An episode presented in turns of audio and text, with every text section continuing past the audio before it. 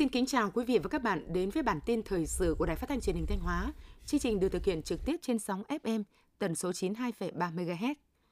Theo công ty Thủy nông Bắc Sông Mã, hiện vẫn còn gần 700 hecta lúa ở các địa phương nằm trong vùng phục vụ của công ty bị ngập. Mặc dù các chi nhánh thủy nông đã vận hành tối đa công suất các trạm bơm tiêu, nhưng do mưa lớn, nước trên các sông dâng cao nên không thể tiêu thoát nước nhanh. Diện tích lúa bị ngập chủ yếu tập trung ở các xã vùng trũng và khu vực cuối kênh tiêu thuộc các huyện Hà Trung, Nga Sơn và thị xã Bỉm Sơn. Đến hôm nay mùng 4 tháng 10, dù lượng mưa đã giảm, nhưng nước trong đồng vẫn ngập khá sâu. Ngoài ra một số diện tích nuôi trồng thủy sản cũng bị ngập. Hiện nay khi lượng mưa đã giảm, nước đang rút dần, ngành nông nghiệp và chính quyền các địa phương đang chỉ đạo, hướng dẫn bà con nông dân khẩn trương thu hoạch lúa mùa. Tuy nhiên do thời gian ngập úng kéo dài, nhiều diện tích lúa chưa thu hoạch đã bị mọc mầm, gây thiệt hại về kinh tế cho bà con. Các địa phương cũng đang hướng dẫn bà con nông dân chăm sóc những diện tích hoa màu còn có thể cứu vớt sau lụt, đồng thời chỉ đạo các đơn vị liên quan khẩn trương chuẩn bị giống vật tư nông nghiệp để đáp ứng nhu cầu tái sản xuất sau khi nước lũ rút hoàn toàn. Trong đợt mưa lũ vừa qua, thị xã Nghi Sơn có 270 ha lúa và cây trồng vụ đông bị hư hại, 87 ha nuôi tôm quảng canh bị thiệt hại, một số công trình giao thông bị ảnh hưởng, 61 hộ dân thuộc các xã Phú Lâm, Mai Lâm, Phú Sơn và Tùng Lâm bị ngập. Hiện nay, chi nhánh thủy lợi Nghi Sơn đang vận hành các trạm bơm điện Thanh Sơn,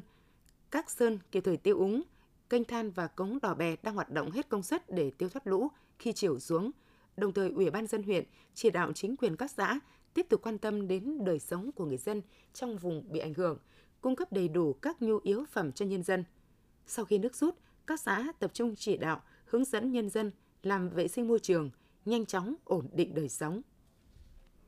Báo cáo từ Ủy ban nhân dân huyện Hậu Lộc cho biết, do ảnh hưởng của mưa lũ đã làm cho 342 hecta các loại cây trồng vụ đông năm 2022 mới gieo trồng trong toàn huyện bị thiệt hại. Trong đó, diện tích cây trồng bị thiệt hại trên 70% là 272 hecta, diện tích cây trồng bị thiệt hại từ 30 đến 70% là 70 hecta. Nhằm hạn chế thấp nhất thiệt hại do mưa lũ gây ra, Ủy ban nhân dân huyện chỉ đạo chi nhánh thủy lợi vận hành tối đa các trạm bơm tiêu, chủ động tháo hệ thống cống dưới đê, đảm bảo việc tiêu nước nhanh. Các cụm thủy nông, phân công, công nhân thay ca thường trực bám địa bàn theo dõi sát diễn biến thời tiết để quyết định thời điểm tiêu nước đệm tại các khu đồng trũng thấp, nước dồn về nhanh, phấn đấu không để xảy ra ngập úng gây thiệt hại cho cây trồng khi có mưa to. Theo kế hoạch vụ đông năm 2022-2023, Thanh Hóa gieo trồng 50.000 hecta trở lên để đạt mục tiêu bình quân 75 triệu một hecta. Vụ đông được định hướng theo chủ trương tái cơ cấu ngành trồng trọt, nâng cao giá trị và phát triển bền vững – Ngoài các cây trồng chủ lực như ngô, đậu tương khoai tây, khoai lang, rau đậu các loại, các địa phương tiếp tục mở rộng diện tích những cây có thị trường tiêu thụ tốt, ưu tiên các sản phẩm chế biến, tiêu thụ nội địa như dưa chuột, bí, hành tỏi, các loại hoa gắn sản xuất với chứng nhận an toàn thực phẩm, truy xuất nguồn gốc. Tính đến ngày 25 tháng 9, Thanh Hóa đã gieo trồng được trên 26% diện tích cây vụ đông. Tính đến ngày 3 tháng 10, tổng diện tích gieo trồng vụ đông toàn tỉnh đạt gần 40% kế hoạch. Để triển khai sản xuất vụ đông đạt kết quả cao, Tri Cục Trồng trọt và Bảo vệ Thực vật Thanh Hóa khuyến cáo người dân hạn chế gieo hạt trực tiếp trong những ngày mưa lớn, áp dụng các biện pháp kỹ thuật gieo hạt giống trong vườn ươm. Khi điều kiện đảm bảo mới đưa ra ruộng. Đối với nhóm cây ưa ấm, gieo trồng vụ đông sớm, thời vụ gieo trồng kết thúc trước ngày 10 tháng 10 năm 2022. Với nhóm cây ưa lạnh gieo trồng sau ngày 10 tháng 10, cây khoai tây trồng từ 20 tháng 10 đến 15 tháng 11. Sở Nông nghiệp Phát triển Nông thôn tỉnh Thanh Hóa đã phân bổ 625.000 liều vaccine cúm gia cầm cho năm huyện Mường Lát, Quan Sơn, Quan Hóa, Bá Thước, Lang Chánh. Sở Nông nghiệp Phát triển Nông thôn Thanh Hóa đề nghị các huyện tổ chức tiêm phòng vaccine cúm gia cầm đúng quy định, tránh lãng phí số vaccine được hỗ trợ, đồng thời chỉ đạo Trung tâm Dịch vụ Nông nghiệp huyện tiếp nhận số lượng vaccine đã được phân bổ để bảo quản, thực hiện đầy đủ các thủ tục chứng từ để thanh toán theo quy định. Ngày 4 tháng 10 tại huyện Bá Thước, vụ pháp chế Ủy ban dân tộc phối hợp với Ban dân tộc tỉnh Thanh Hóa tổ chức hội nghị phổ biến giáo dục pháp luật cho 150 đại biểu là bí thư, trưởng thôn, người có uy tín, đại diện các tổ chức đoàn thể và đồng bào dân tộc thiểu số trên địa bàn huyện Bá Thước. Hội nghị nhằm giúp các đại biểu nâng cao nhận thức và hiểu biết pháp luật, tiếp tục tuyên truyền phổ biến một số nội dung cơ bản của các văn bản quy phạm pháp luật đến đồng bào dân tộc thiểu số về công tác dân tộc, chính sách dân tộc, góp phần giữ vững ổn định chính trị, trật tự an toàn xã hội, thúc đẩy phát triển kinh tế xã hội ở địa phương. Sáng nay mùng 4 tháng 10, Văn phòng điều phối xây dựng nông thôn mới tỉnh Thanh Hóa đã khai mạc lớp tập huấn bồi dưỡng kiến thức chương trình mỗi xã một sản phẩm cho các chủ thể có tiềm năng tham gia chương trình OCOP. Trong thời gian 3 ngày, các học viên là các chủ thể có tiềm năng tham gia chương trình OCOP của 9 huyện, thành phố sẽ được nghe, các giảng viên truyền đạt những kiến thức cơ bản về chương trình mỗi xã một sản phẩm, quản lý sản phẩm và chất lượng sản phẩm, tổ chức xúc tiến thương mại, quảng bá sản phẩm ô cốp, đăng ký bảo hộ sở hữu công nghiệp và một số quy định về nhãn hàng hóa.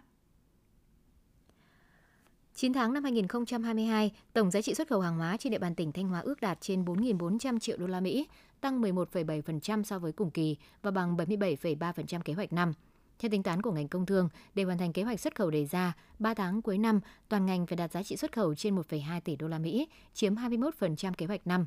Qua nắm bắt tình hình các doanh nghiệp cho thấy, những tháng cuối năm, thị trường sẽ có nhiều tín hiệu tích cực, các đơn hàng dự kiến được bổ sung nhiều, giá cả ổn định. Cùng với đó, các đơn vị cũng sẽ chủ động gia tăng các hoạt động xúc tiến thương mại, kết nối cung cầu, tăng khả năng cạnh tranh nhằm đẩy mạnh sản xuất và xuất khẩu hàng hóa. Dự kiến năm 2022, xuất khẩu hàng hóa của tỉnh Thanh Hóa đạt trên 6 tỷ đô la Mỹ, vượt 6,5% kế hoạch năm. Mặc dù vượt chỉ tiêu kế hoạch năm cả về số lượng khách du lịch và doanh thu, song số lượng khách quốc tế đến Thanh Hóa vẫn còn rất ít, mới chỉ đạt gần 110.000 lượt người, bằng 25% kế hoạch năm 2022. Mức chi tiêu trung bình của mỗi du khách khi đến Thanh Hóa chỉ đạt khoảng trên 1,9 triệu đồng, thấp hơn nhiều tỉnh thành khác. Từ nay đến cuối năm, các ngành các địa phương cần tập trung quản lý, quảng bá các hoạt động du lịch gắn với lễ hội để đạt kết quả ở mức cao nhất về thu hút khách đến với Thanh Hóa. Ra soát, xây dựng nhiệm vụ giải pháp, kế hoạch phát triển du lịch cho năm 2023 sát với tình hình thực tế. Hiện nay trên địa bàn tỉnh có hơn 8.500 đội phòng cháy chữa cháy cơ sở với hơn 52.000 đội viên, hơn 4.000 đội dân phòng với hơn 43.000 thành viên. Đây là lực lượng nòng cốt tham gia phòng cháy chữa cháy, cứu nạn cứu hộ tại cơ sở và khu dân cư. Tuy nhiên tại một số địa bàn, cơ sở, lực lượng phòng cháy chữa cháy tại chỗ còn mang tính hình thức, chưa đảm bảo số lượng theo quy định. Vậy nên để tiếp tục phát huy vai trò của lực lượng tại chỗ thì đòi hỏi phải có sự vào cuộc mạnh mẽ quyết liệt hơn nữa của cả hệ thống chính trị và ý thức tự giác của mọi tầng lớp nhân dân trong việc đảm bảo an toàn phòng cháy chữa cháy. Tiếp theo là những thông tin trong nước. Thứ trưởng Bộ Nội vụ Nguyễn Duy Thăng cho biết, trong vòng 2,5 năm qua, có 39.552 cán bộ công chức viên chức thôi việc chuyển việc. Con số này chiếm khoảng gần 2% so với số biên chế được giao. Về nguyên nhân khách quan, Việt Nam có nền kinh tế, thị trường, định hướng xã hội chủ nghĩa, khu vực công tư có sự cạnh tranh lao động. Về nguyên nhân chủ quan, Trung ương Chính phủ có nhiều nghị quyết nâng cao chế độ chính sách tiền lương, nhưng chế độ chính sách còn nhiều khó khăn so với nhu cầu cuộc sống. Từ đầu năm 2022 đến nay, trung bình hàng ngày có khoảng 1,6 triệu giao dịch được thực hiện thông qua nền tảng tích hợp chia sẻ dữ liệu quốc gia. Nền tảng tích hợp chia sẻ dữ liệu quốc gia đã từng bước kết nối, chia sẻ dữ liệu giữa các bộ ngành địa phương. Đến nay, các bộ, cơ quan ngang bộ và 63 trên 63 tỉnh, thành phố trực thuộc Trung ương đã có nền tảng tích hợp, chia sẻ dữ liệu cấp bộ, tỉnh và kết nối với nền tảng chia sẻ dữ liệu quốc gia đạt tỷ lệ 100%.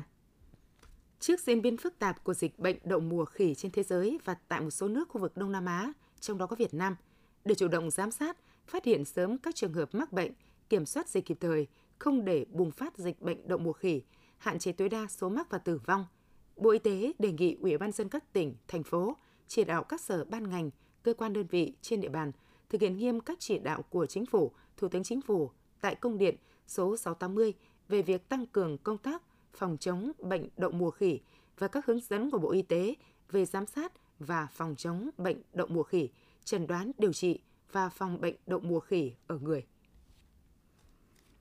Theo đánh giá của Bộ Y tế, ca mắc đậu mùa khỉ đầu tiên tại nước ta có nguồn lây từ nước ngoài và được phát hiện khoanh vùng từ sớm nên khó lây ra cộng đồng. Bộ Y tế đã thành lập 6 đoàn kiểm tra công tác phòng chống đậu mùa khỉ tại các địa phương. Bộ Y tế cũng đã đề nghị Ủy ban nhân dân các tỉnh thành phố thực hiện nghiêm giám sát dịch bệnh tại các cửa khẩu, tại các cơ sở khám chữa bệnh và giám sát dựa vào sự kiện tại cộng đồng để phát hiện sớm, ngăn chặn dịch bệnh kịp thời.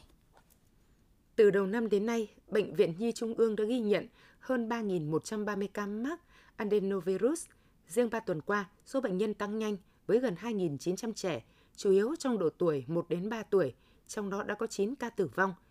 Tính đến ngày 3 tháng 10, Bệnh viện Nhi Trung ương còn khoảng 300 ca mắc virus adeno đang điều trị. Hiện có hơn 40 ca nặng nguy kịch, trong đó có 6 bệnh nhân thở máy, 2 ca ECMO tim phổi nhân tạo, 2 ca lọc máu, 35 ca thở oxy. Tại hội thảo nhà đầu tư năm 2022, lãnh đạo Tổng công ty khí Việt Nam PVGas, Jose Gas cho biết chỉ tiêu tài chính ước thực hiện của công ty trong 9 tháng vượt kế hoạch từ 40 đến 60%. Dự kiến kết quả sản xuất kinh doanh cả năm 2022 ước vượt kế hoạch từ 25 đến 77% kế hoạch cả năm. Trong đó doanh thu dự kiến đạt mốc 100.000 tỷ đồng. Như vậy, tính riêng trong quý 3 năm 2022, PVGas ghi nhận doanh thu đạt 22.158 tỷ đồng và lãi trước thuế là 3.218 tỷ đồng, lần lượt tăng 20% và tăng 4% so với quý 3 năm 2021. Những thông tin vừa rồi cũng đã khép lại chương trình thời sự của Đài Phát thanh và Truyền hình Thanh Hóa. Xin kính chào và hẹn gặp lại quý vị và các bạn trong những chương trình sau.